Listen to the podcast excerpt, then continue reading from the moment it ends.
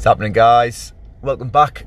I believe on episode 11, another short episode, and this is something that is at the heart of what I do, and I really encourage everyone that I get the chance to work with to consider and act on this as often as possible, as frequently as possible, and that is balance.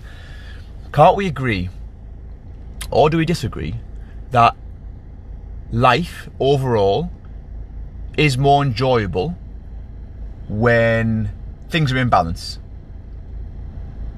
Let's just take training for example.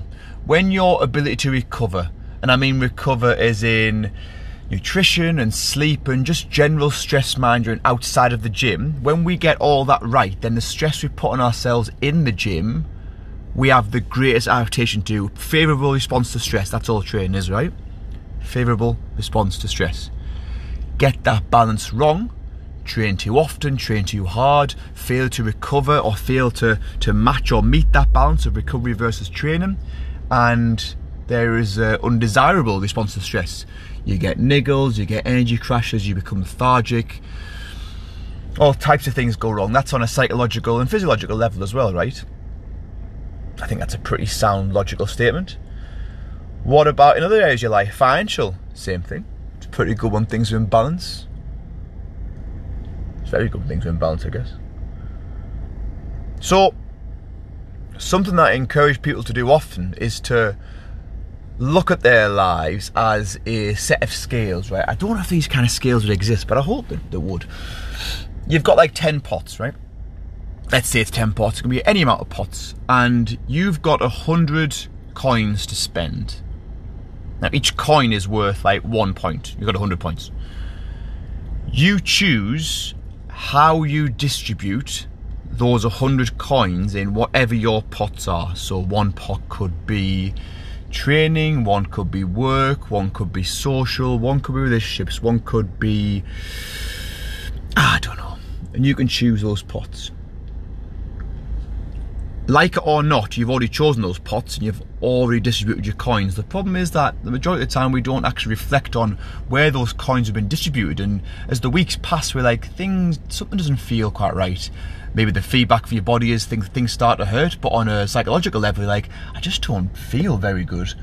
Things aren't in balance. If you actually looked at your pot, what you've done is you've gone all in in one area maybe you've gone maybe you've had to be, have gone all in at work right? You've got a project coming up or whatever or you've got quite a lot of stress to deal with at work and it's your responsibility to deal with this.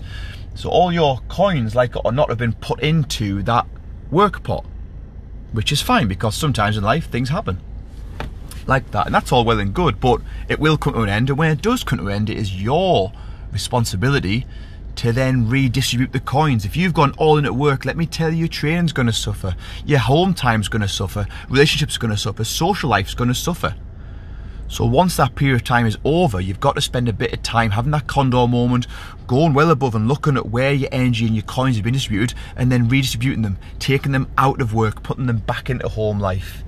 Same with your training if you're going all into a strength program and you're loving it, so you think you'll do more, you do more, you do more, and you stop adapting and you're actually getting weaker, look at where you've gone. You've gone wrong and you're not eating enough. You're failing to recover. You're not sleeping as well as you could be. You might need to do, you might need to recover harder. Can you imagine that?